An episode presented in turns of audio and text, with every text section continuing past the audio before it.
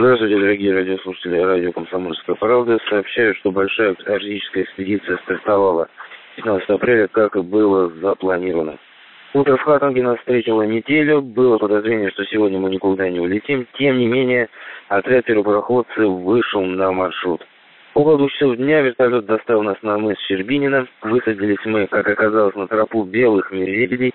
Наткнулись сразу на следы медведицы маленького медвежонка и на место где они пировали. Похоже, закусили они диким песцом, но, в принципе, это была хорошая новость, поскольку медведи, бродящие в окрестности, были сытыми, и нам уже ничего не угрожало, ну, как мы думали.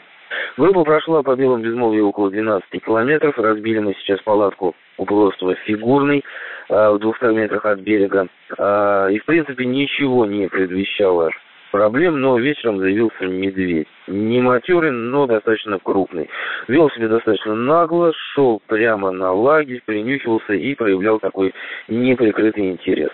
Конечно, взбодрил группу, э, пришлось отгонять двери ракетницы, отогнали, ушел он в сторону открытого моря – вот, ну, надеемся, больше мы его не увидим хотя бы сегодня и спокойно проведем ночь.